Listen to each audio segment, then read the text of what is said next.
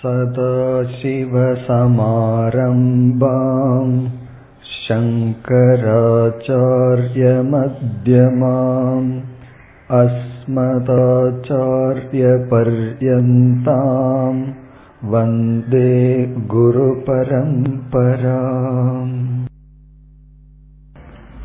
अरुपति आरावद् श्लोकम् ब्रह्मा भिन्नत्वविज्ञानम्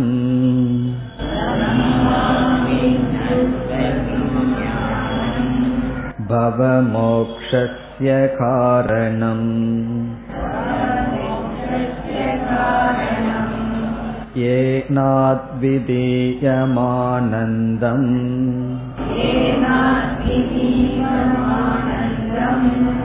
ब्रह्म सम्पद्यते बुधैः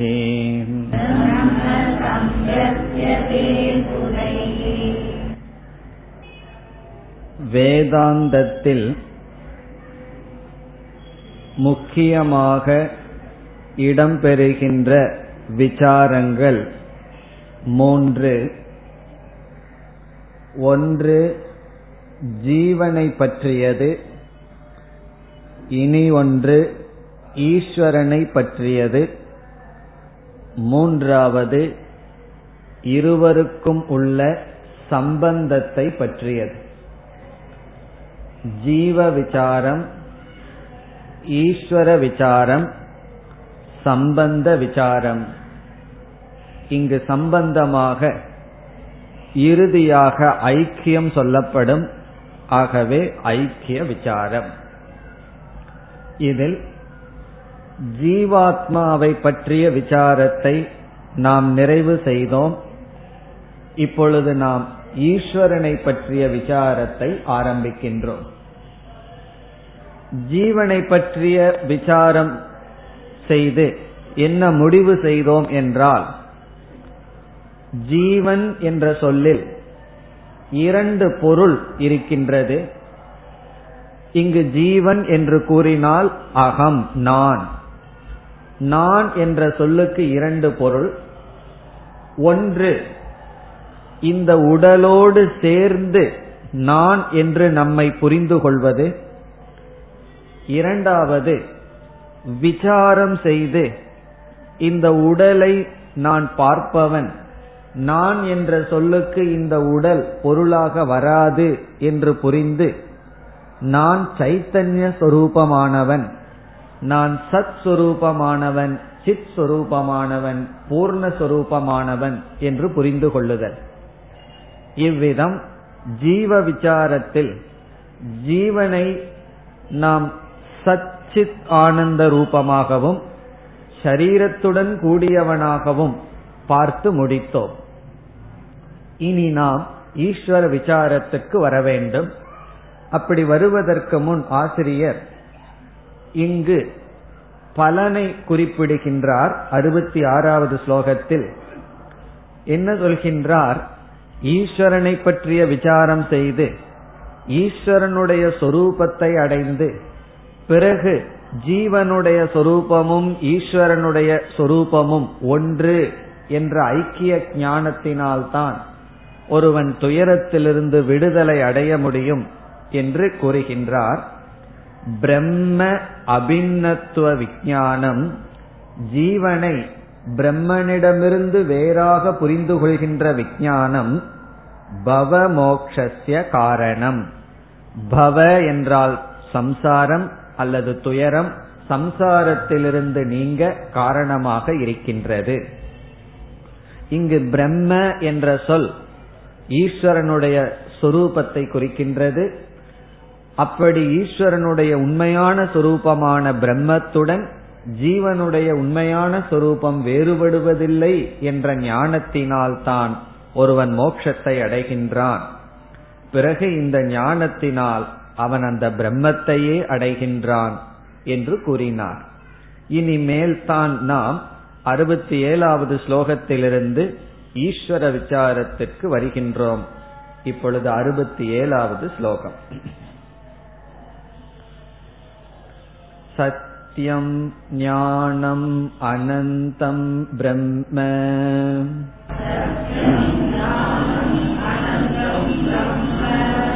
विशुद्धं परं स्वतः सिद्धम् नित्यानन्दैकरसं प्रत्यगभिन्नम्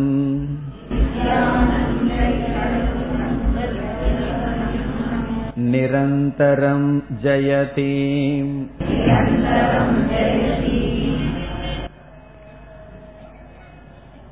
இனிமேல் ஈஸ்வர விசாரம் நடைபெற இருக்கின்றது இந்த ஸ்லோகங்களுக்குள் செல்வதற்கு முன் நாம் எப்படி ஈஸ்வர விசாரம் செய்து என்ன முடிவை அடைகின்றோம் என்று பார்த்து விட்டுத்தான் செல்ல இருக்கின்றோம் இங்கு ஈஸ்வரன் என்ற சொல்லுக்கு லட்சணம் ஜெகத் காரணம். இந்த உலகத்துக்கு காரணமாக இருப்பவர் ஈஸ்வரன். ஈஸ்வரனுக்கு என்ன பொருள்? என்ன இலக்கணம் என்றால் ஜெகத் காரணம். ஜெகத் காரணம் என்றால் இந்த உலகத்துக்கு காரணமாக இருப்பவர். இந்த உலகம் அவரிடமிருந்து தோன்றியுள்ளது. பிறகு என்ன கூறுகின்றோம்?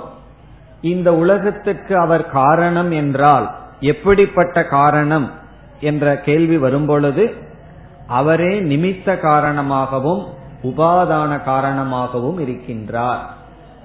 எப்படி களிமண் பானைக்கு உபாதான காரணமாகவும் அதை செய்பவன் நிமித்த காரணமாகவும் இருக்கின்றானோ அப்படி ஈஸ்வரன் இந்த உலகத்துக்கு இரண்டு காரணமாகவும் இருக்கின்றார் என்று ஈஸ்வரன் என்ற சொல்லுக்கு பொருள் அனைத்துக்கும் காரணமாக இருப்பவர்.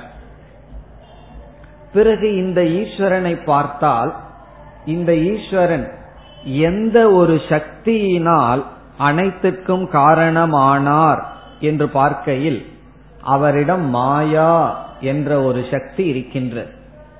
அப்படி மாயா என்ற ஒரு சக்தியின் துணை கொண்டு அவர் இந்த உலகத்துக்கு காரணமாக மாறி இருக்கின்றார். அந்த மாயையினுடைய சொரூபம் மாயையினுடைய தன்மையை பார்த்தால் அந்த மாயையும் கூட ஜடமாக அறிவற்றதாக இருக்கின்றது. பிறகு அந்த மாயைக்கு ஏதோ ஒரு தத்துவமானது அறிவை கொடுக்கின்றது. அந்த அறிவான தத்துவத்தை தான் சாஸ்திரம் பிரம்ம என்று அறிமுகப்படுத்துகிறது. பரம்பொருள் பிரம்ம. ஆகவே பிரம்ம என்ற தத்துவம் என்ன செய்கின்றது? தன்னிடம் இருக்கின்ற மாயைக்கு அறிவுத்தன்மையை கொடுத்து இருத்தல் என்ற தன்மையை கொடுத்து அந்த மாயையினுடைய துணை கொண்டு இந்த உலகத்திற்கு காரணமாக இருக்கின்றது. இப்பொழுது நாம் ஈஸ்வரனை மீண்டும் பிரித்து பார்த்தால் ஈஸ்வரன் என்பவர் இரண்டு அம்சத்துடன் கூடியவர். எப்படி ஜீவனை நாம் இரண்டாக பிரித்தோம்? ஆத்மா அனாத்மா என்று பிரித்தோம். அதேபோல் ஈஸ்வரனையும் இப்பொழுது இரண்டாக பிரிக்கின்றோம். ஒன்று பிரம்ம அம்சம் இனி ஒன்று மாயா அம்சம். பிரம்மனும் மாயையும் சேர்ந்த தத்துவம் தான் ஈஸ்வரன். ஆகவே ஈஸ்வரனிடம் இப்பொழுது என்ன இருக்கின்றது? பிரம்ம அம்சமும் பிரம்ம தத்துவமும் மாயா தத்துவமும் இருக்கின்றது. இனி அடுத்ததாக பிரம்ம தத்துவத்தினுடைய லட்சணம் என்ன? மாயா தத்துவத்தினுடைய லட்சணம் என்ன என்று கேட்டால் சாஸ்திரம் மாயையை பற்றி சொல்லும் பொழுது அது ஜடமானது பிரம்மத்தை சார்ந்திருப்பது முக்குண வடிவமானது என்றெல்லாம் வர்ணிக்கின்றது. திரிகுணாத்மிகா மாயா. மூன்று குண வடிவமாக இருப்பது மாயை. பிறகு அது சுதந்திரமாக இருக்கிறதுக்கு சக்தியற்றது. பிரம்மத்தை சார்ந்திருக்கின்றது. அது பிரம்மத்துடன் என்றும் இருக்கின்றது. பிறகு அது மித்யாவாக இருக்கின்றது என்றெல்லாம் மாயைக்கு லட்சணம் சொல்லப்படும். இனி பிரம்மத்தினுடைய லட்சணம் என்ன? காரணம். ஈஸ்வரன் என்ற ஒரு தத்துவத்தில் பிரம்மனும் மாயையும் கலந்திருக்கின்றது. அதில் பிரம்ம தத்துவம் என்ன என்றால் அது இந்த அறுபத்தி ஏழாவது ஸ்லோகத்திலிருந்து கூறப்படுகின்றது. பிரம்ம தத்துவம் என்ன? பிரம்மத்திற்கு என்ன லட்சணம் என்றால் சத்தியம் ஞானம் அனந்தம் பிரம்ம. ஸ்லோகத்தை பார்த்தால் சத்தியம் ஞானம் அனந்தம் பிரம்ம. தைத்திரிய உபனிஷத்தில் கூறப்பட்ட லட்சணத்தை அப்படியே எடுத்து இங்கு ஆசிரியர் குறிப்பிடுகின்றார். பிரம்ம என்பது என்னவென்றால் சத்தியம். சத்தியம் என்றால் எது எப்பொழுதும் இருக்கின்றதோ நித்தியம் அழியாதது என்று பொருள். சத்தியம் என்றால் அழியாதது நித்தியம் என்றும் இருப்பது அசத்தியம் அல்ல. சத்தியம் என்றால் மூன்று காலத்திலும் மாறாமல் அழியாமல் எது இருக்கின்றதோ அது சத்தியம். ஆகவே சத். இது எதனுடைய லட்சணம்? ஈஸ்வரனிடம் இருக்கின்ற பிரம்மஸ்வரூபத்தினுடைய தன்மை. பிறகு அடுத்த சொல் என்ன? ஞானம். ஞானம் என்றால் சைத்தன்ய சொரூபம் அறிவு சொரூபம். சத்தியம் என்றால் எக்ஸிஸ்டன்ஸ் இருத்தல் ஞானம் என்றால் ஞானம் அறிவு. பிறகு அனந்தம்.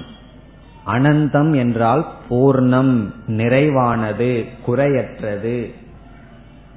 இந்த குறையற்றத சில சமயம் ஆனந்தம் என்று சொல்வோம். ஆனந்தம் என்றால் அனந்தம் நிறைவானது குறையற்றது.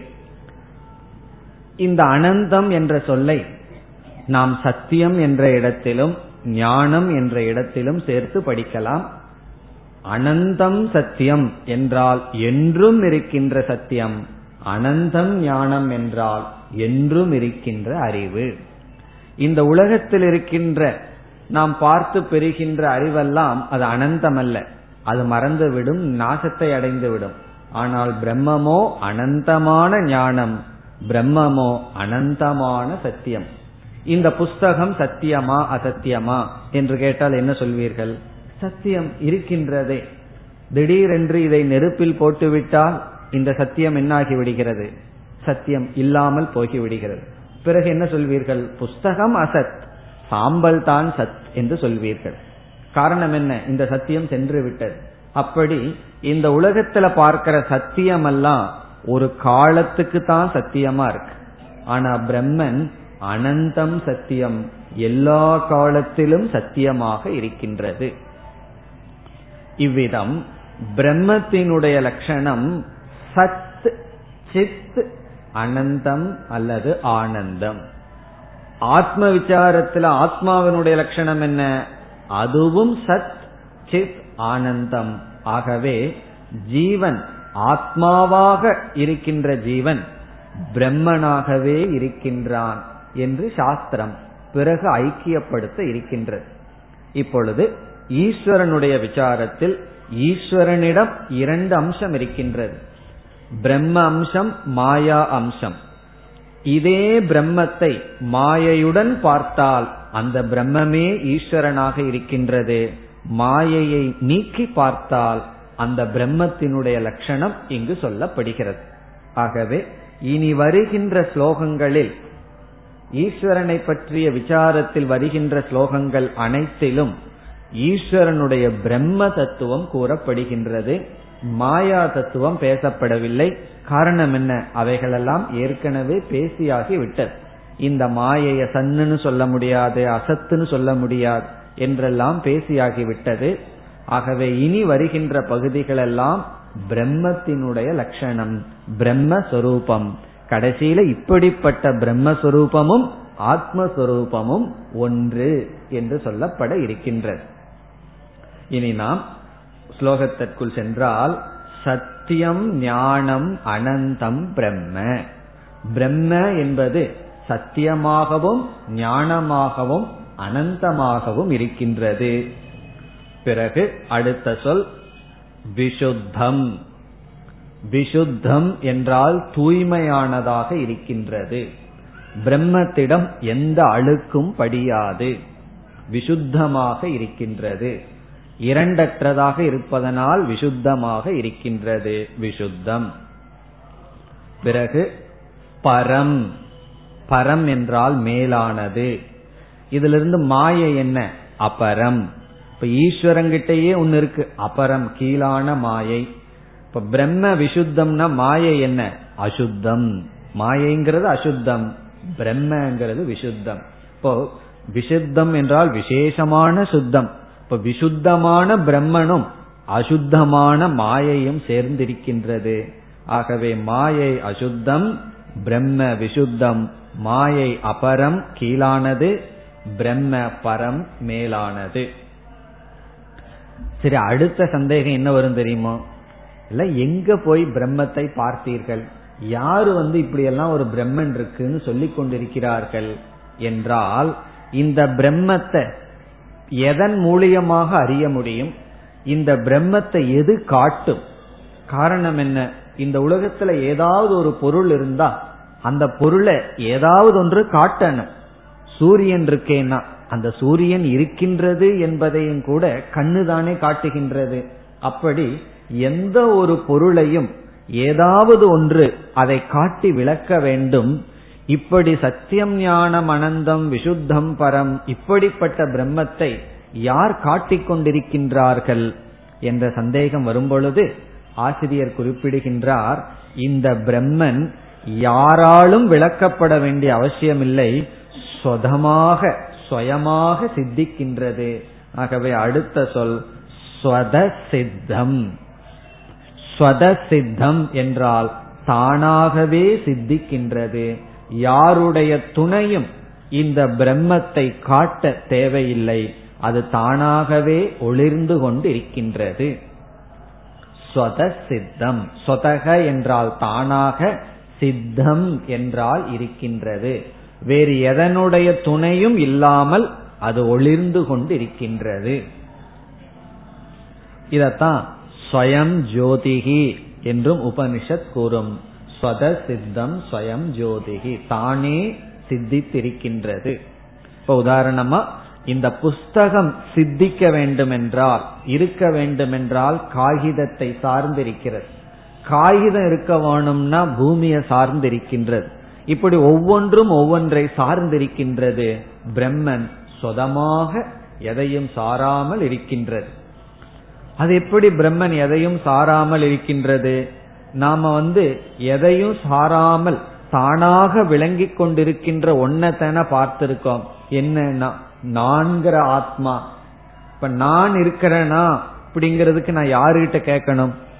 நான் எப்படி இருக்கிறேங்கிறதுக்கு கேட்கலாம். அல்லது மனசை பார்த்து சொல்லலாம். நீ எப்படி இருக்கேன்னு சொன்ன உடனே என்ன செய்வோம்? நம்ம சூழ்நிலை மனம் இதையெல்லாம் நினைச்சு நல்லா இருக்கேன் ஏதோ போயிட்டு இருக்குன்னு சொல்லுவோம். இல்ல நல்லா இல்லைன்னு சொல்லுவோம். ஆனா நீ இருக்கிறையான்னு கேட்டா கொஞ்சம் யோசிச்சு சொல்றேன்னு சொல்லுவோமா? கண்டிப்பா சொல்ல மாட்டோம். காரணம் என்ன? இந்த நான்கிறதா சொத சித்தமா இருந்திருக்கு. அப்ப நான்கிறது தான் தானாக சித்திச்சிட்டு இருக்கும் போது பிரம்மத்தை எப்படி சொத சித்தம்னு சொல்லலாம் என்ற சந்தேகம் வந்தால் ஆத்மா பின்னம். இந்த பிரம்ம வந்து நான்கிற ஆத்மாவுக்கு வேறில்லாமல் இருப்பதனால் பிரம்மனும் சொத சித்தம் ஆத்மாவும் சொத சித்தம் காரணம் ரெண்டு ஒன்றுதான். இவ்விதம் ஸ்வத சித்தம் பிரம்ம. பிறகு அடுத்த சொற்கள் நித்திய ஆனந்த ஏகரசம்.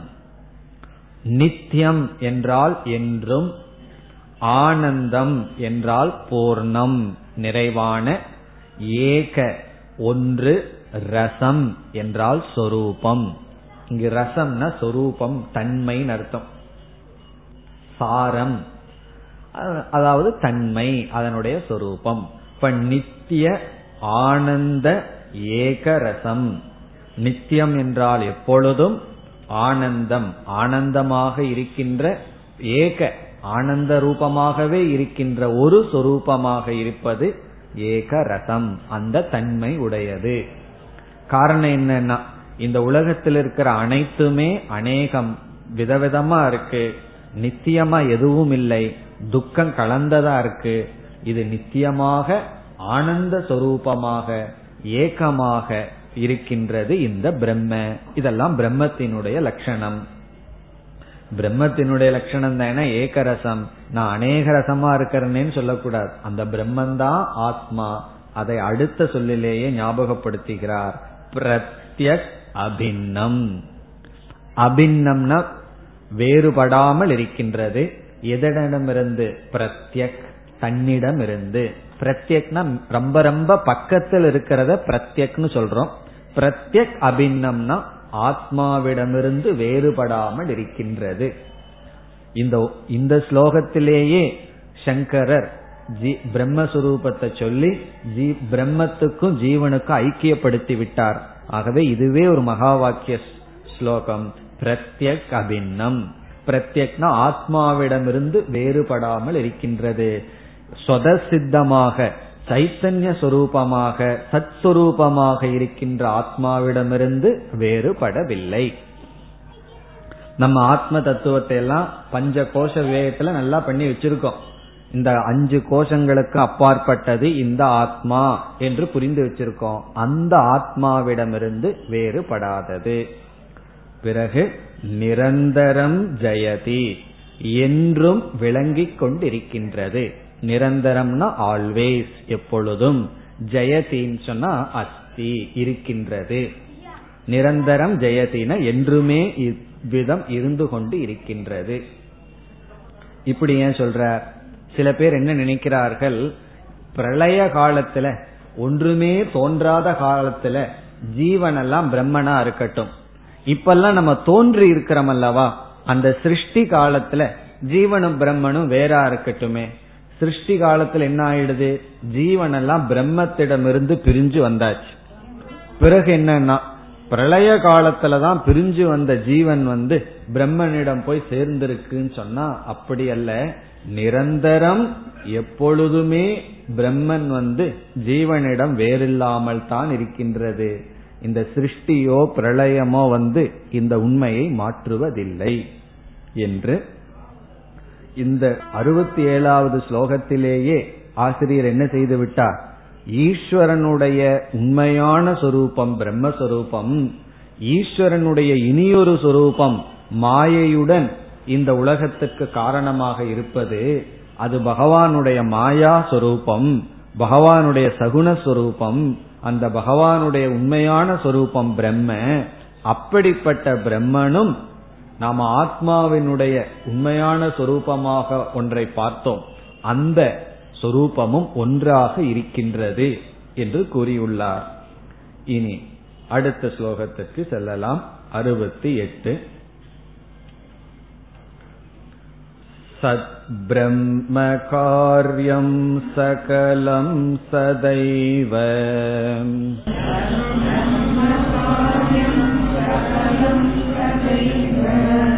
सन्मात्रमेतन्न ततोऽन्यदस्ति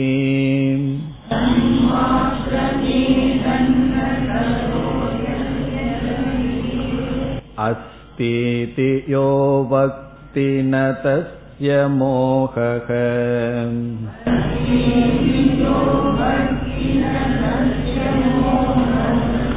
विनिर्गतो निद्रितवत् प्रजल्पः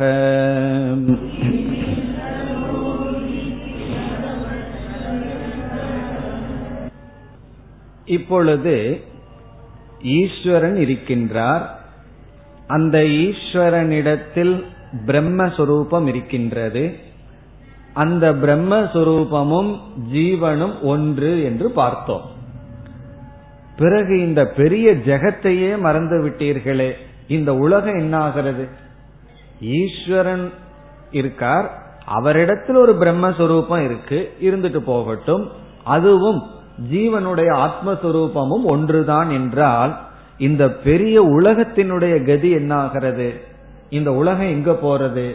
உலகத்தை போய் நாம எங்கு வைப்பது என்றால் இந்த ஸ்லோகத்துல சொல்றார் இந்த உலகம் அப்படிங்கிறது ஒரு பொருளே இல்லை அப்படின்னு சொல்றார். இது ஒரு பெரிய விஷயம். இதை கிரகிச்சுக்கிறது ரொம்ப கடினம் தான் இப்படி சொன்ன உடனே என்ன ஆகும் தெரியுமோ? அஜீர்ணம் தான் ஏற்படும். அது எப்படி இவ்வளவு ஒரு பெரிய உலகம் இல்லையா? என்றால் இல்லைதான். பிறகு என்னதான் இந்த உலகம்? உலகம் இல்லைன்னா இது என்னதான்? அப்படின்னு சொன்னா சாஸ்திரம் ஒரு பெரிய ரகசியத்தை இந்த இடத்துல நமக்கு சொல்லி கொடுக்குது. என்னன்னா இந்த உலகம்ங்கிறது ஒரு சத்தம் தான் வெறும் ஒரு நாமம் ஒரு சவுண்டு தான் பிறகு ஒரு ரூபம். ஒரு நாம ரூபந்தான் இந்த உலகம். இதை நம்ம புரிஞ்சுக்கணும்னா ஒரு உதாரணத்துக்கு போலாம். பத்து கிலோ களிமண் இருக்கு. அதை நம்ம வெயிட் பண்ணி பார்த்தா பத்து கிலோ இருக்கு. அதுல இருந்து நம்ம என்ன செய்யறோம்? விதவிதமான பானைகளை பண்றோம். இப்ப வந்து பத்து கிலோ களிமண்ல இருந்து ஒரு முப்பது பானை பண்ணி வச்சுட்டோம்னு வச்சுக்குவோமே முன்ன வந்து களிமண் அப்படின்னு ஒரு வார்த்தை அதுக்கு ஒரு பொருள் இருக்கு. அதுக்கப்புறம் பானை விதவிதமான சைஸ்ல விதவிதமா பானை பண்றோம். டம்ளார் மாதிரி பண்றோம் பிளேட் மாதிரி பண்றோம் எதோ பண்றோம். இப்ப எல்லாம் பண்ணி வச்ச உடனே இந்த இடத்துல என்ன தோன்றி இருக்கு? களிமண்ணிலிருந்து விதவிதமான பானைகள் விதவிதமா தோன்றி இருக்கு.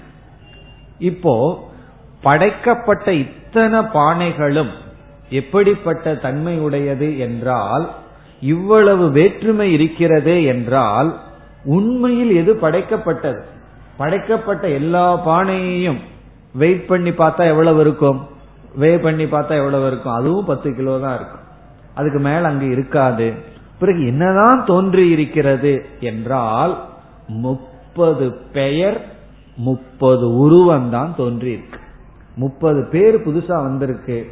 நாம பேர்னு என்ன? சத்தம். முப்பது புதுசா ஒரு சத்தம் போடுறோம்.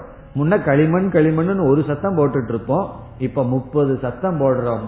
பிறகு என்னன்னா அந்த சத்தம் எதுக்குன்னா களிமண்ணுக்கல்ல. அதுக்கு கொடுத்த உருவத்திற்கு. அதே போல ஒரு கிலோ தங்கத்தை எடுத்துக்குங்க. கம்மல் மூக்குத்தி எதோ சத்தம் போடுறோம். அங்க இருக்கிறது என்னன்னா தங்கம் மட்டும்தான். ஆகவே இந்த காரியம் எது படைக்கப்பட்டதோ இவைகளையெல்லாம் எடுத்து பார்த்தா படைக்கப்பட்டது அனைத்தும் சன்மாத்திரம். அது உபாதான காரண மாத்திரமாகத்தான் இருக்கே தவிர வேறு ஒன்றுமே கிடையாது. பிறகு என்னன்னா வெறும் நாம ரூபம் அந்த நாம ரூபம்ங்கிறது ஒரு பொருள் அல்ல. இப்போ ஒருவர் வந்து அஞ்சாறு நகையை என்கிட்ட கொடுத்து என்ன சொல்றார்? இதுல ஏதோ ஒன்னு எடுத்துக்கங்கன்னு சொல்றார். என்ன கொடுக்கிறார்? ஏழு எட்டு நகை எனக்கு கொடுக்கிறாருன்னு வச்சுக்கோமே. நான் சொல்றேன் நீங்க ஒன்னு தானே எடுத்துக்க சொன்னீங்க. நான் இங்கிருந்து தங்கத்தை எடுத்துக்கிறேன் அப்படின்னு சொல்றேன். அப்படின்னு என்ன? நீங்க எல்லா நகையும் எடுத்துக்கணும் தங்கத்தை மட்டும் எனக்கு கொடுத்துருங்கன்னு சொன்னா அவரை எதை எடுத்துட்டு போவ? தங்கத்தை என்னிடம் கொடுத்துட்டு அவர் அந்த நகையை எதை எடுத்துட்டு போவார்? அவர்னால எது எடுக்க முடியாது. பிறகு எதற்கு ஏழு எட்டு பேரை சொல்றோம்? ஒவ்வொரு டிசைனுக்கு ஒவ்வொரு பேர் இருக்கு. என்னன்னா வெறும் பேர் தான் அப்ப இந்த உலகம்னா என்னன்னா வெறும் சப்தம் வெறும் ரூபம். இப்ப நம்ம உடம்பு இருக்கு. இந்த உடம்புக்கு வந்து ஒரு பேர் இருக்கு. பிறகு ஒரு உருவம் இருக்கு. இந்த உருவம் போயிடுதுன்னு வச்சுக்குவோமே பேரும் போயிரும். இறந்ததற்கு பிறகு எரிச்சிட்டாங்கன்னு வச்சுக்குவோமே பிறகு யாராவது அந்த பேர் சொல்லி கூப்பிடுவார்களா? சாம்பல் வந்து ஒரு சட்டியில் இருக்கு. பிறகு நம்ம பேரை சொல்லி கூப்பிடுவார்களா? கண்டிப்பா பேர் சொல்லி கூப்பிட மாட்டார்கள். காரணம் என்ன? எலும்பு. வெறும் சாம்பல் என்று சொல்வார்கள். அப்படி இந்த உலகமே என்னன்னா வெறும் நாம ரூபம் பிறகு இந்த உலகத்துல என்னதான் இருக்குன்னா உபாதான காரணத்து மேல சில நாம ரூபங்கள் களிமண் மீது சில நாம ரூபங்கள் இருக்கின்றது. அப்படி இந்த அனைத்து உலகத்துக்கும் உபாதானமா இருக்கிறது என்னன்னா பிரம்ம சத் சுரூபம் இந்த நாம ரூபத்தை தான் மாயைன்னு சொல்றோம். ரொம்ப பேர்த்துக்கு மாயைங்கிறது புரியவே புரிய மாட்டேங்குதேன்னு சொல்வார்கள். நாம ரூபம் மாயா என்று சாஸ்திரத்துல சொல்றோம். அப்ப இப்ப என்ன சொல்லலாம்? பிரம் ஈஸ்வரனிடம் ரெண்டு தத்துவம்னு சொன்னா என்ன சொல்லலாம்? பிரம்ம தத்துவமும் நாமரூப தத்துவமும் இருக்கின்றது. நாம ரூபமும் பிரம்மனும் தான். அந்த பிரம்மனுடைய தத்துவம் என்ன? சத். அப்ப பிரம்மன் சத்து அந்த சத் இருக்கின்ற பிரம்மத்தின் மீது இந்த உலகத்துல எத்தனையோ நாமரூபங்கள் எல்லாம் ஏற்றி வைக்கப்பட்டுள்ளது. ஒவ்வொரு நகையும் ஒவ்வொரு பானையும் எப்படி களிமண் எப்படி தங்கமோ அப்படி இந்த அனைத்து உலகமும் சத் சொரூபமான பிரம்மன்தான் பிரம்மனுக்கு வேறாக எந்த ஒரு பொருளும் இல்லை என்று இந்த ஸ்லோகத்துல சங்கரர் என்ன பண்றார்? இந்த உலகத்தையே வெறும் நாமரூபம் வெறும் மித்தியா என்று சொல்லி விடுகிறார். கேட்கறதுக்கு ஏதோ சந்தோஷமா தான் இருக்கு. ஆனா என்னன்னா அது மனசுல நிக்கணும். அதுக்கு தான் வேதாந்தமே. நம்ம வாழ்க்கை பூரா எதற்குனா இந்த விஷயம் காதல விழுந்து மனசுக்குள்ள போயிடுதுன்னு வச்சுக்கோமே ஒவ்வொரு நிமிஷமும் ஒவ்வொரு க்ஷணமும் இது நாமரூபம் நாமரூபம்ங்கிற ஒரு கவனத்தோடு இருக்கணும். அப்படி கவனத்தை விட்டுட்டோம்னு வச்சுக்குவோமே எதுக்கு வந்துருவோம்? இதெல்லாம் சத்தியமாயிரும் இந்த குழந்தைங்க வந்து ஒரு விதமான மிட்டாய் இருக்கு. சர்க்கரையில செய்யப்பட்ட விதவிதமான மிருகங்களை போல அந்த மிட்டாய் செய்யப்பட்டிருக்கும். யானையா இருக்கும் சின்ன சின்ன குதிரையா இருக்கும் சிங்கமா இருக்கும் விதவிதமான கலர்ல இருக்கும். குழந்தைகள்லாம் பெரிய ரகல பண்றத பார்க்கலாம். அங்க ஏதோ ஒரு சிங்கம் தான் கிடைச்சிருக்கும் எனக்கு சிங்கம் தான் வேணுங்கும். இனி ஒரு குழந்தை எனக்கு தான் சிங்கம் வேணும் பெரிய ரகல பண்ணிட்டு இருக்கும். நம்மள யாரு? பெரிய ஞானிகள். என்ன சொல்லுவோம்? நீ சிங்கத்தை சாப்பிட்டாலும் ஆட்டை சாப்பிட்டாலும் நாயை சாப்பிட்டாலும் இதெல்லாம் என்ன? சிங்க ஆடு நாயினா? மிட்டாய் நான் சொல்லிட்டு இருக்கேன். ஒரே ஒரு டேஸ்ட் தான் சக்கரை தான். வாயில போட்டதுக்கு அப்புறம் எங்க சிங்க எங்க நாய் எல்லாம் என்னன்னா சக்கரை மாத்திரம். அந்த குழந்தைக்கு நம்ம வந்து பிரம்ம ஜானத்தை கொடுக்கறோம். என்ன? எல்லாமே ஒரு சக்கரை தான். அந்த அறிவுள்ள குழந்தை என்ன ஆகும்? குழந்தை கிடைக்கிறதுல சந்தோஷம் அடையும். அறிவு வராத வரைக்கும் என்னன்னா ஒரே ரகலை தான் அதைத்தான் நம்மளும் பண்ணிட்டு இருக்கோம் எல்லாமே வெறும் நாமரூபம் பிரம்மஸ்வரூபம். அந்த நாமரூபத்துல சத்தியத்துவத்தை கொடுத்த உடனே பிரம்மத்தை மறந்துடுறோம். பிரம்மத்துல சத்தியத்துவம் போன உடனே நாமரூபம். நம்ம தொந்தரவு பண்றதல்ல. அது ஒரு அலங்காரம். அது வந்து ஒரு அலங்காரம்னு என்ன? அது வந்து ஒரு விளையாட்டு தான் அதுல என்ன இருக்க போகுது? அது எப்படி நம்ம கஷ்டத்தை கொடுக்க போகுது? ஆகவே இந்த ஸ்லோகத்தில் ஒரு பெரிய கருத்தை சங்கரர் சொல்றார். இனி வருகின்ற ஸ்லோகத்தில் என்ன சொல்றார்? இந்த உலகமே வெறும் நாம ரூபந்தான் நாமம்னா சப்தம் ரூபம்னா விதவிதமான உருவங்கள் தான். பிறகு என்ன இருக்குன்னா பிரம்மந்தான் இருக்கின்றது. அதைத்தான் கூறுகின்றார் முதல் வரியில். சத் பிரம்ம காரியம் சகலம் சதா ஏவ சன்மாத்திரம். சத் பிரம்ம காரியம் சத் பிரம்ம என்றால் சத்ஸ்வரூபமான பிரம்மத்தினுடைய காரியம். இப்ப வந்து களிமண் ரூபமாக இருக்கின்ற பானையினுடைய பானைகள் எப்படி களிமண் தானே? களிமண் தானே. களிமண்ணிலிருந்து பானை செஞ்சா களிமண். சப்போஸ் நீங்க பத்து கிலோ தங்கத்திலிருந்து பானை செஞ்சீங்கன்னு வச்சுக்கோங்க அதுவும் தங்கம் தான் அப்படி சத்ரூபமான பிரம்மத்திடம் இருந்து வந்த காரியம் சத்து தானே அதாவது தங்க ரூப தங்கத்திலிருந்து வந்த நகைகள் தங்கம் தானே களிமண்ணிலிருந்து தோன்றியவைகள் களிமண் தான் அதே போல் சத் பிரம்மத்திடமிருந்து தோன்றிய அனைத்தும் சத்து தான் பிறகு என்னதான் தோன்றி இருக்குன்னா ஏதோ சில சப்தமும் சில உருவங்கள் தான் தோன்றி இருக்கு அவைகள் உண்மையில் சத்தல்ல. இப்ப இந்த ஜெகத்துங்கிறது நாம ரூபம். அதுல உண்மையில என்ன இருக்குன்னா சத் பிரம்மன் தான் இருக்கு. அத சொல்ற சத் பிரம்ம காரியம். சத் ரூபமான பிரம்மத்திடமிருந்து தோன்றிய காரியம்னா உருவானது அனைத்தும் சகலம் என்றால் அனைத்தும். எவ்ரி திங் சகலம்னா அனைத்தும். சத்பிரம்மத்திடமிருந்து தோன்றிய அனைத்தும் சதா ஏவ. எப்பொழுதும் எப்பொழுதுமே தங்கம் வந்து நகையா இருந்தாலும் சரி அல்லது தங்கம் பிஸ்கட்டா இருந்தா என்ன தங்கம் எந்த ஃபார்ம்ல இருந்தாலும் எப்படி அது தங்கம் தங்கம் தான் அப்படி களிமண் வந்து ஒரு குவியலா கிடந்தா என்ன விதவிதமான பானையா இருந்தா என்ன களிமண் களிமண் தான் எல்லா காலத்திலும் அது காரியமா தெரிஞ்சுகின்றிருக்கிற காலத்திலும் காரியமாக தெரியாத காலத்திலும் அது அப்படியே இருக்கின்றது. அதனாலதான் சதா ஏவ எப்பொழுதும் காரிய அவஸ்தையிலும் காரண அவஸ்தையிலும் என்பதை சதா என்ற சொல் குறிக்கின்றது. அது காரணமா இருந்தாலும் சரி காரியமா தெரிஞ்சிட்டு இருந்தாலும் சரி என்னன்னா சன் மாத்திரம் ஏதத். ஏதத்னா இந்த உலகம் சன் மாத்திரம் வெறும் சத்து தான் காரணம் என்ன? சத்பிரம்மத்திடமிருந்து தோன்றிய அனைத்தும் எப்பொழுதும் சத்தாகவே இருக்கின்றது. ந ததக அந்யத் அஸ்தி ததகன பிரம்மத்திடமிருந்து அந்யத் வேறொன்று ந அஸ்தி கிடையாது. பிரம்மத்திடமிருந்து வேறொன்று என்றுமே கிடையாது. அப்ப என்ன ஆச்சுன்னா இந்த ஒரு ஸ்லோகத்துல உலகத்தையே சங்கராச்சாரியர் முழுங்கிட்டார். என்னன்னா இந்த உலகமே ஒண்ணு கிடையாது. காரணம் என்ன? சத் பிரம்மத்திடமிருந்து தோன்றிய அனைத்தும் சத்துதான். பிறகு ஏன் தோன்றியதுன்னு சொல்கிறீர்களேனா? நாம ரூபம் தோன்றியிருக்கு. அந்த நாம ரூபம் மித்தியா அது ஒரு வெயிட் அல்ல அது ஒரு சத்தியம் அல்ல. சரி இப்படி நீங்கள் சொல்கிறீர்கள் அல்லது சாஸ்திரம் சொல்லுது ரொம்ப பேர் அப்படி சொல்றது இல்லையே எல்லாம் வந்து பிரம்மன் இருக்குன்னா சொல்கிறார்கள். எல்லாம் வந்து களிமண் இருக்குன்னா சொல்கிறார்கள். என்ன சொல்கிறார்கள்? பானை இருக்கு கூஜா இருக்கு டம்ளார் இருக்கு இப்படித்தானே சொல்கிறார்கள்.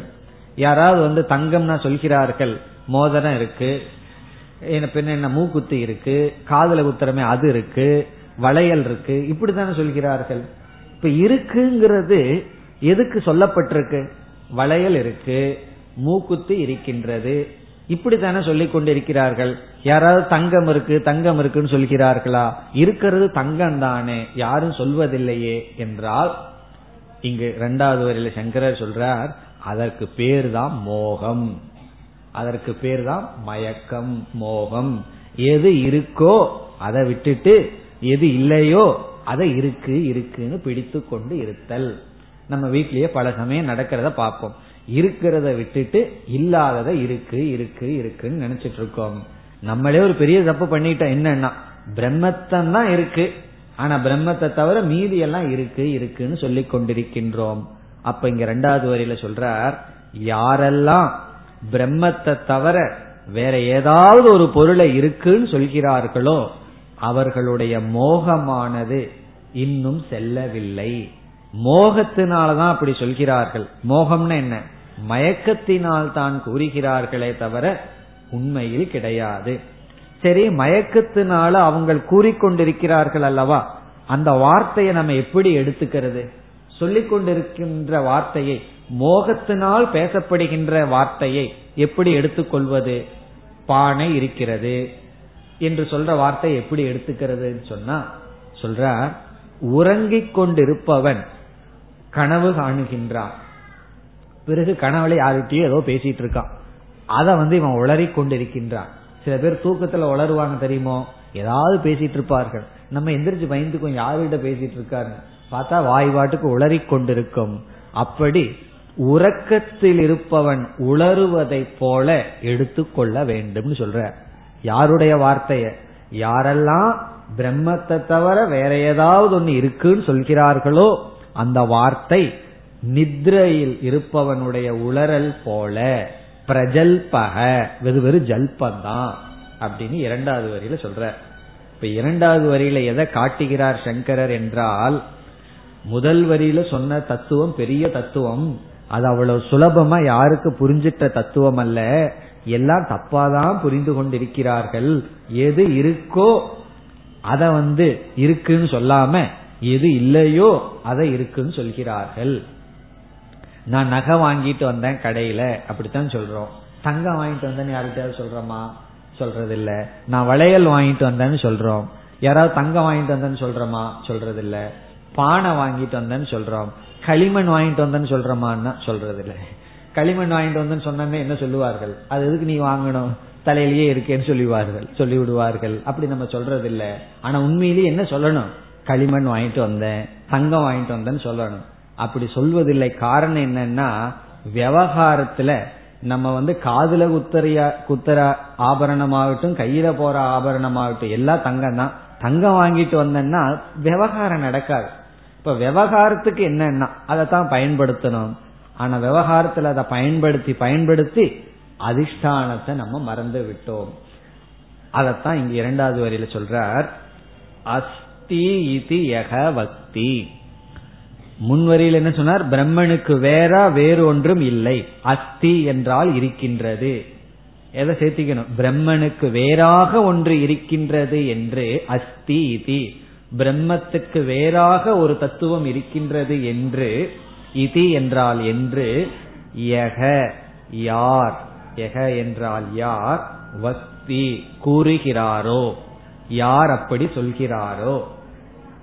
பிரம்மத்துக்கு வேறாக ஏதோ ஒரு பொருள் அது ஜெகத்தாகலாம் பஞ்சபூதமாகலாம் எதையாவது ஒண்ணு பிரம்மத்துக்கு வேறா இருக்குன்னு சொன்னால் தஸ்ய அவனுடைய அப்படி சொல்பவனுடைய மோகக மயக்கமானது அறியாமையானது மோகமானது ந வினிர்கதக செல்லவில்லை. ந வினிர்கதகனா அவனை விட்டு போகல. அவன் இன்னும் மோகத்தினுடைய வசத்துல இருக்கின்றான். காரணம் என்ன? இருக்கிறதோ பிரம்ம மட்டும். சத் பிரம்ம மட்டும். ஆனா அவன் என்ன சொல்றான்? வேற ஏதோ இருக்கிறதாக சொல்லிக் கொண்டிருக்கின்றான். அப்படி சொல்பவன் சொல்பவனுடைய மோகமானது அவனிடமிருந்து செல்லவில்லை. சரி அவனுடைய வார்த்தையை எப்படி எடுத்துக்கணும் என்றால் நித்ரிதவத் நித்ரிதக என்றால் உறங்கிக் கொண்டிருப்பவன். நித்ரிதவத் என்றால் உறங்கிக் கொண்டிருப்பவனுடைய பிரஜல்பக.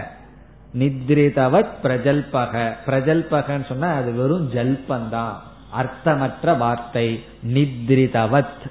அந்த ஜல்பம் வந்து உறங்கிக் கொண்டிருப்பவனை போல. உறங்கிக் கொண்டிருப்பவன் திடீர்னு பேச ஆரம்பிச்சான்னா அதுல ஏதாவது அர்த்தத்தை பார்க்க முடியுமா? அதையெல்லாம் ரொம்ப சீரியஸா எடுத்துக்கூடாது. நீங்க ஏதோ தூக்கத்துல பேசியிருக்கீங்க. அதுல இருந்து நான் இதை கண்டுபிடிக்கிறேன்னு சொல்லக்கூடாது. காரணம் என்ன? அதுல ஒரு அர்த்தமும் இல்லை. ஏதோ கனவு வந்திருக்கு ஏதோ பேசியிருப்பான். அடி உதன்னு சொல்லியிருப்பான். உடனே என்னதான் அடிக்கிறீங்களா உதைக்கிறீங்களான்னு கேட்கக்கூடாது. காரணம் என்ன? கனவுல என்ன வந்ததோ எதை பார்த்து சொன்னானோ நமக்கு தெரியாது. அப்படி அர்த்தமற்ற சொல் என்று சொல்லி இருக்கின்றார். அப்ப இந்த ஸ்லோகத்தில் என்ன பண்ணியிருக்க? இவைகளெல்லாம் சாதாரணமான ஸ்லோகம் அல்ல சென்ற ஸ்லோகத்துல வந்து ஈஸ்வரனுடைய பிரம்மஸ்வரூபத்தை சொல்லி அது ஆத்மாவிடமிருந்து வேறில்லைன்னு சொன்னார். பிறகு நமக்கு சந்தேகம் வந்தது நீங்க வந்து பிரம்மத்தையும் ஆத்மாவையும் ஐக்கியப்படுத்தி உட்கார்ந்து இருக்கிறீர்கள் ஆனா இந்த பெரிய உலகத்தை என்ன பண்றதுன்னா அது வெறும் நாம ரூபந்தான் காரணம் என்ன? இது பிரம்மத்தினுடைய காரியமாக இருப்பதனால். அப்ப இதிலிருந்து எதற்காக இந்த உலகம் பிரம்மத்திடமிருந்து தோன்றியதுன்னு சாஸ்திரம் சொல்லுதுன்னா உலகம் தோன்றியதுன்னு நிலைநாட்டுவதற்கல்ல. இந்த உலகம் பிரம்மத்திடமிருந்து வேறில்லை என்று பிரம்மத்திற்குள் ஒடுக்கி இது ஒரு நாம ரூபந்தான் என்று காட்டுவதற்காக. இனி இதே கருத்தை தான் இந்த ஜெகத் நாமரூபம் பிரம்ம சத்தியம் அந்த பிரம்ம ஆத்மாவிடமிருந்து வேறில்லை. இந்த கருத்தை தான் இனி வருகின்ற ஸ்லோகங்களிலும் சங்கரர் கூறுகின்றார். அடுத்த ஸ்லோகம் ब्रह्मैवेदं विश्वमित्येव वाणी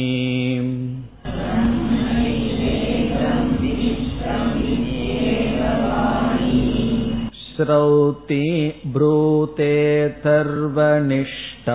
वरिष्ठा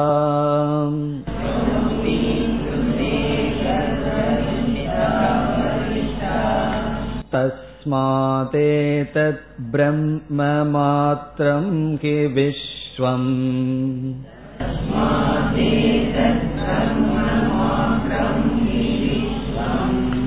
नादिष्टानाद्भिन्नतारोपितस्य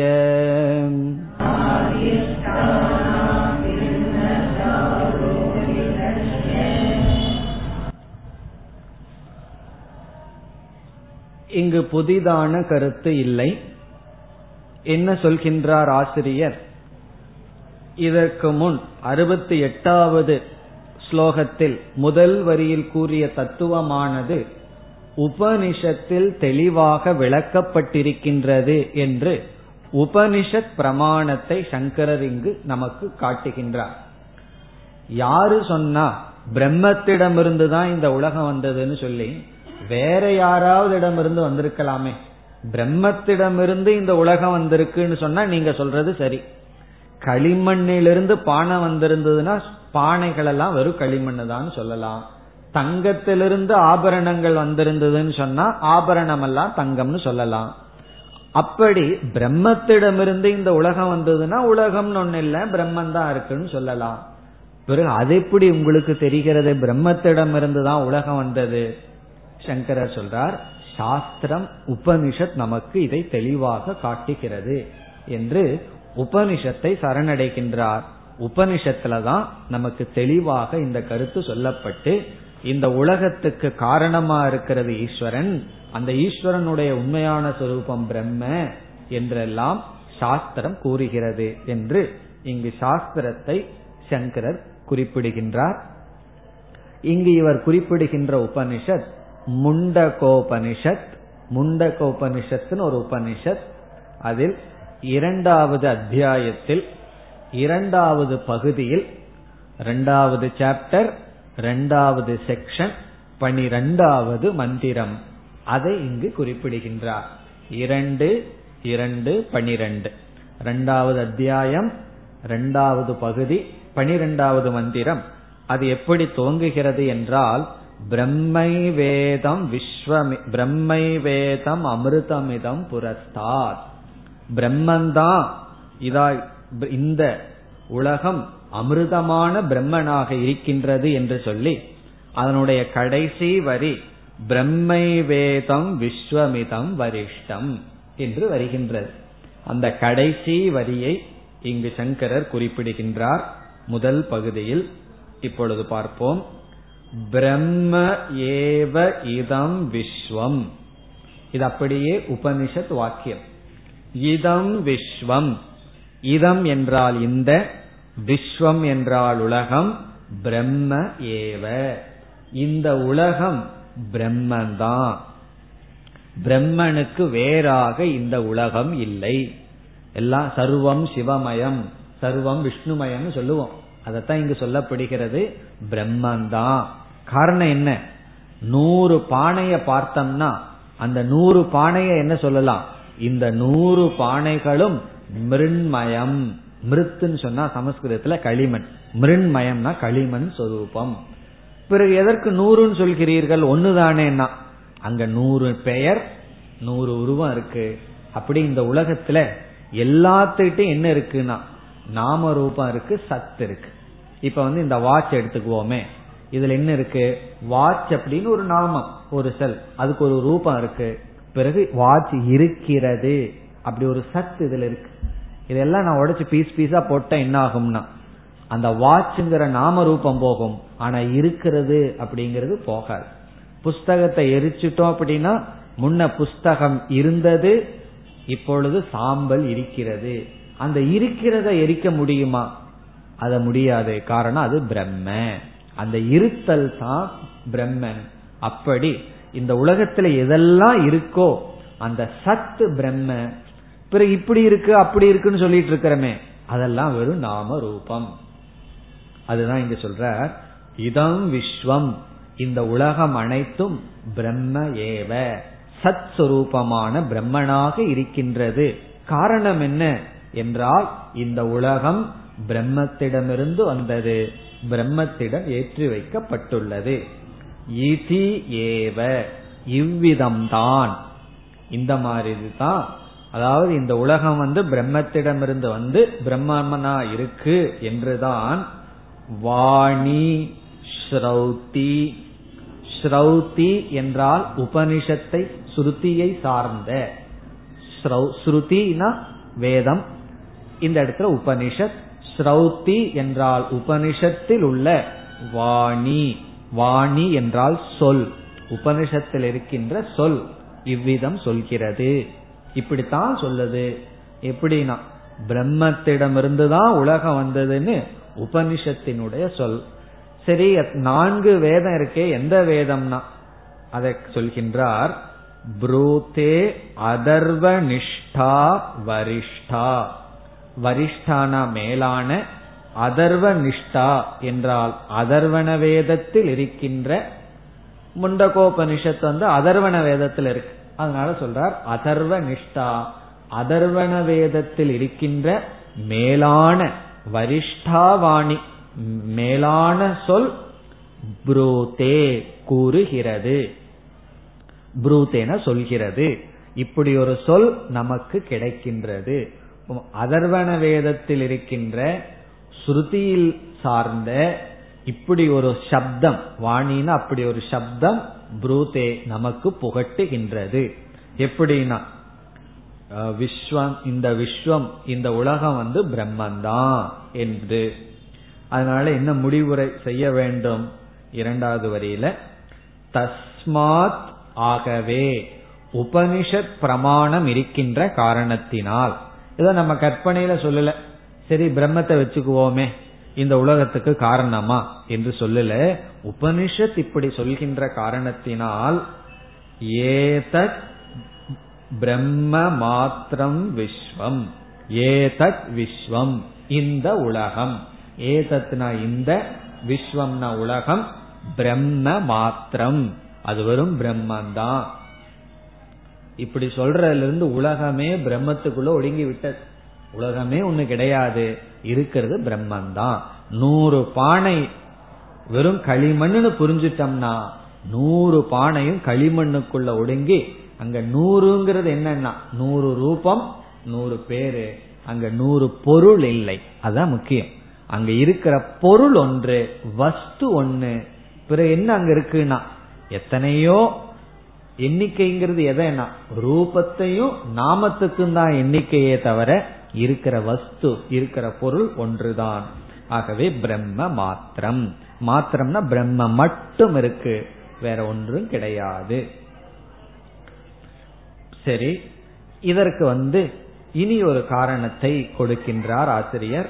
ந அதிஷ்டானாத் பின்னதா ஆரோபி தஸ்ய இங்க என்ன சொல்றார்? இது உபனிஷத்து சொல்லி இருக்கிறதுனால மட்டும் இப்படி எடுத்துக்கிறதா? அல்லது இது யுக்திக்கு அறிவுக்கு பொருந்தி வருமா? என்றால் நமக்கு அறிவுக்கும் பொருந்தி வரும்னு சொல்லி யுக்தி பிரமாணம் இங்கு கொடுக்கிறார். யுக்தினா இது அறிவுக்கு விரோதமா உபனிஷத் சொல்லல. உபனிஷத் வந்து நம்முடைய அறிவுக்கும் உண்மைக்கும் விரோதமா சொல்லவில்லைங்கிறத காட்டுகின்றார். எப்படி என்றால் அதிஷ்டானம்னு ஒரு தத்துவம் இருக்கு. அதன் மீது இனி ஒன்றை நாம் ஏற்றி வைக்கின்றோம். அப்படி ஏற்றி வைக்கப்பட்ட பொருளினுடைய இருப்பு எதை சார்ந்தது? என்றால் அதிஷ்டானத்தை சார்ந்தது. இங்கு என்ன உதாரணத்துக்கு போலாம் என்றால் கயிறு இருக்கு. அது அறியாமையினால பாம்பா பார்த்தர்றோம் இப்ப இந்த கயிற்றின் மீது நாம் எதை ஏற்றி வைத்துள்ளோம்? பாம்பை ஏற்றி வைத்துள்ளோம்.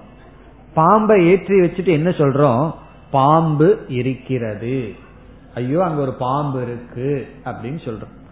இப்பொழுது இருக்கிறது அப்படிங்கிற ஒரு வார்த்தையை பயன்படுத்தி இருக்கோம் அந்த இருத்தல் யாரை சார்ந்தது என்பது இப்பொழுது கேள்வி.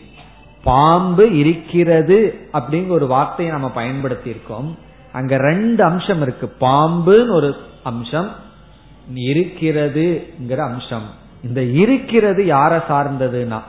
கயிறை சார்ந்தது. அதனாலதான் பாம்பு போனதற்கு பிறகு இருக்கிறது அப்படிங்கிறது போறதில்லை. கயிறு இருக்கின்றது. அந்த இருக்கின்றதுங்கிறது இருந்து கொண்டே இருக்கின்றது. பிறகு என்ன தப்பு நடந்ததுன்னா கயிறு இருக்கிறதுன்னு சொல்றதுக்கு பொதுவா பாம்பு இருக்கிறதுன்னு சொன்னோம். இப்ப பாம்பு இருக்கிறதுன்னு சொல்லும் பொழுதே அந்த இருக்கிறது எதிலிருந்து வேறுபடாமல் இருந்தது. கயிற்றிலிருந்து வேறுபடாமல் இருந்தது. அதைத்தான் இங்கு சொல்கின்றார்.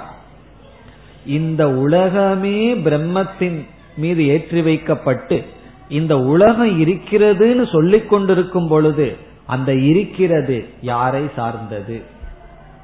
பானைகள் இருக்கின்றது என்று சொல்லும் பொழுது அந்த இருக்கின்றது என்பது என்றைக்கும் பானையை சார்ந்ததல்ல களிமண்ணை சார்ந்தது. நகைகள் இருக்கின்றன என்று சொல்லும் பொழுது அந்த இருக்கின்றது என்பது சங்கத்தை சார்ந்தது.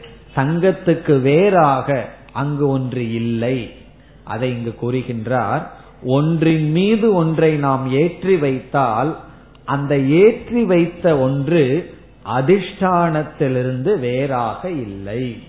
அதை கூறுகின்றார் ந அதிஷ்டானாத் பின்னதா ஆரோபி தஸ்ய.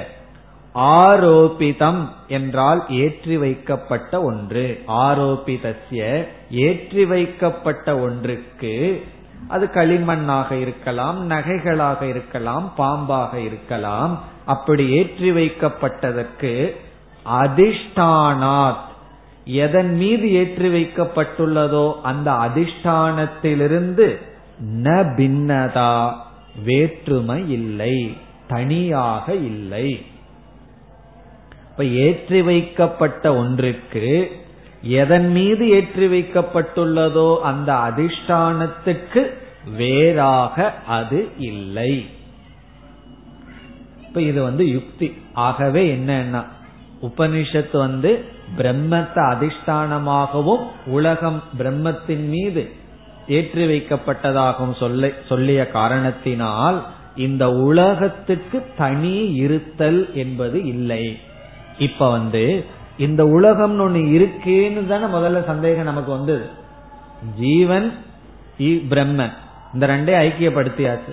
சரி இந்த உலகம் என்ன ஆகிறதுனா அது இருக்கே என்ற சந்தேகம் வரும் பொழுது இப்ப நம்ம எப்படி புரிஞ்சிட்டோம்? அது இல்லை. உலகம் இல்லை. இப்ப யாராவது வந்து எனக்கு உலகம் கஷ்டத்தை கொடுக்குதுன்னு சொன்னா நம்ம என்ன சொல்றது? உலகம் இருந்தா தானே கஷ்டத்தை கொடுக்கறதுக்கு காரணம் என்ன? உலகம்ங்கிறது இல்லை. இந்த புத்தி இல்லாத பொழுது உலகம் கஷ்டம் கொடுக்கும். காரணம் என்ன? உலகம் இருக்கும். உலகம் இல்லைங்கிற புத்தி மனசுக்குள்ள இல்லைன்னு வச்சுக்குவோமே அப்ப என்ன ஆகும்? உலகம் இருக்கும். அப்படி இருக்கின்ற உலகம் எப்படின்னா மோகத்தினால் வந்த உலகம். அப்ப நம்ம கஷ்டத்துக்கு சம்சாரத்துக்கு என்ன காரணம்னா மோகத்தினால் தோன்றிய உலகத்தினால் நம்ம துயரப்படுறோம். எல்லா துயரத்துக்கும் உலகம் காரணம் அல்ல நம்முடைய மோகம்தான் காரணம். ஒரு டாக்டர் வந்து சொன்னார் சில பொருள் எல்லாம் நமக்கு வந்து தொந்தரவு பண்ணி அலர்ஜியை கொடுக்குதுன்னு சொன்னா அந்த பொருளுக்கு அலர்ஜியை கொடுக்கற சக்தி இல்லையா? அதை வாங்கிக்கிற நம்ம உடம்புலதான் அலர்ஜியை கொடுக்கற துன்பத்தை கொடுக்கற சக்தி இருக்கு. அப்படி இந்த உலகத்துக்கு நம்ம துயரப்படுத்துற சக்தி இல்லை. காரணம் என்னன்னா உலகம்ங்கிறது இல்லை. இந்த கருத்தை இதுவரை கூறினார். மேலும் நாம் அடுத்த வகுப்பில் தொடரலாம். ஓம் போர் நமத போர்